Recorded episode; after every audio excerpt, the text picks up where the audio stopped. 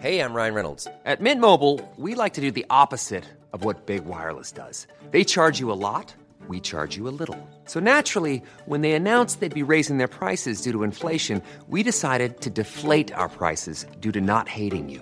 That's right. We're cutting the price of Mint Unlimited from thirty dollars a month to just fifteen dollars a month.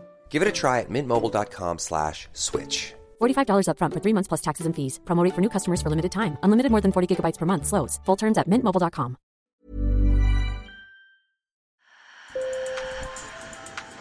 Bonjour. Hello. Hola. Marhaba bikoum. Sur le fil. Le podcast d'actu de l'A F P. Des nouvelles choisies pour vous sur notre fil info. La précarité énergétique, vous en avez sans doute entendu parler l'hiver lorsqu'il est difficile de se chauffer. Mais l'été, durant les périodes de forte chaleur, comme on en a connu à la mi-juin et comme on pourrait en connaître après le quatorze juillet, beaucoup de personnes souffrent dans des appartements où il est bien difficile de réguler le mercure.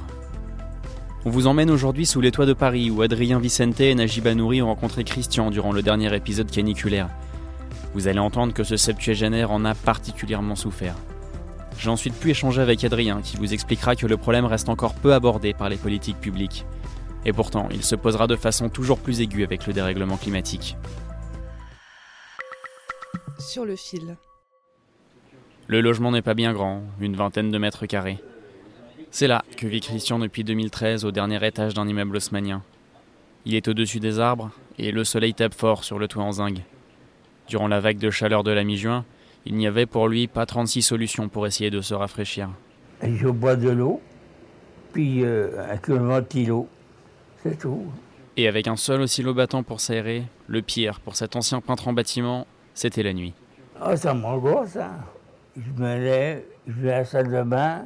Je reviens, je bois de l'eau, après je m'assois, je regarde la télé, voilà. Jusqu'à deux heures du matin, de trois à quatre heures. Ah, je ne peux pas dormir, je ne peux pas, je ne peux pas. En plus, avec ma jambe qui fait mal, je ne peux pas. Mathieu le visite régulièrement et il ne pourrait s'imaginer à sa place. Je fais partie de l'asso des petits frères des pauvres du dixième arrondissement. Je vois Christian depuis, euh, on va dire, le printemps deux mille vingt-deux. Nous, on est juste de passage, mais de voir qu'ils vivent dans ces conditions-là, enfin moi personnellement, ça me révolte. Ça me révolte et ça me fend le cœur aussi. Des malheurs de Christian, Adrien Vicente en a tiré un papier pour l'A F P. J'ai eu envie de lui poser quelques questions. Sur le fil.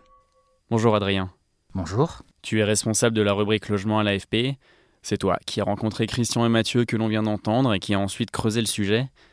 Est-ce que l'on sait combien de personnes comme Christian il y a en France ? Alors pas du tout. On n'a quasiment pas de données. Il y a très peu de données, y compris dans l'Union européenne, sur les gens qui ont chaud dans leur logement. C'est un sujet qui commence tout juste à être pris en compte par les pouvoirs publics. Et ben, pour tacler un problème, il faut d'abord avoir des données et pour l'instant, ça manque. On sait cependant qu'il y a là le reflet de certaines inégalités. Bien sûr. Alors, dans les rares données qu'il y a, qui commencent à être assez anciennes, qui sont des données européennes, on voit très clairement que dans tous les pays où la question a été posée, euh, les gens qui ont chaud dans leur logement sont beaucoup plus nombreux dans les, les catégories de population qui gagnent le moins. Est-ce qu'au moins, il y a des solutions qui sont envisagées ? Eh bien, euh, malheureusement, assez peu. Il y avait une chercheuse à qui j'avais parlé qui m'avait expliqué que euh, après la canicule de deux mille trois, on avait... la réponse s'était beaucoup concentrée sur les hôpitaux, sur la réponse médicale. Voilà, dire aux personnes âgées de bien boire quand il faisait très chaud, euh, de ne pas attendre d'avoir soif pour boire, et cetera. Mais que sur le structurel, sur le bâtiment, sur le, l'isolation des logements, on a assez peu répondu aux problèmes de base. Ceci étant dit, il y a quelques efforts qui ont été faits dans le bâtiment neuf. Au début de cette année, il y a une nouvelle réglementation sur les, le bâtiment neuf qui oblige à prendre en compte ce qu'on appelle l'inconfort d'été, c'est-à-dire euh, bah, le nombre d'heures dans l'année où euh, on va avoir trop chaud dans un logement. Donc ça commence tout juste à être intégré dans les réglementations. On est certain que ça va aller croissant dans les années à venir et c'est un gros problème auquel pour l'instant on n'a pas assez répondu et qu'on n'a pas assez euh, anticipé. Quand on pense précarité énergétique, on pense plus directement à l'hiver, à la rénovation thermique des bâtiments.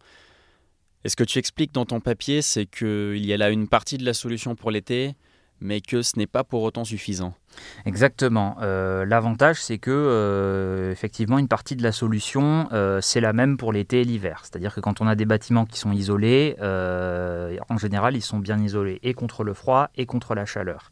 Maintenant, il euh, y, y a tout un tas de, de paramètres euh, qui ne concerne que l'été, c'est-à-dire c'est l'exposition des, des bâtiments, euh, de ne pas faire des baies vitrées euh, orientées plein sud euh, parce que euh, bah, on va cuire sur place euh, l'été. Euh, voilà. Et ça, c'est des choses que, euh, qui commencent tout juste à être prises en compte dans le bâtiment, mais il y a encore énormément à faire. Énormément à faire dans le bâtiment, et en plus, là, il y a des questions d'urbanisme. Et ça, c'est un problème encore plus large que, euh, que les simples bâtiments, parce que oui, ça demande de réfléchir à l'ensemble de la ville. Il y a le, les fameux îlots de chaleur urbains, c'est-à-dire les endroits, euh, euh, typiquement les grandes dalles où il n'y a pas un arbre, où il n'y a, où il n'y a aucune source d'ombre. Là, effectivement, il fait extrêmement chaud à ces endroits-là. C'est aussi souvent, malheureusement, euh, dans les quartiers populaires qu'il y a le plus de ces espaces artificialisés.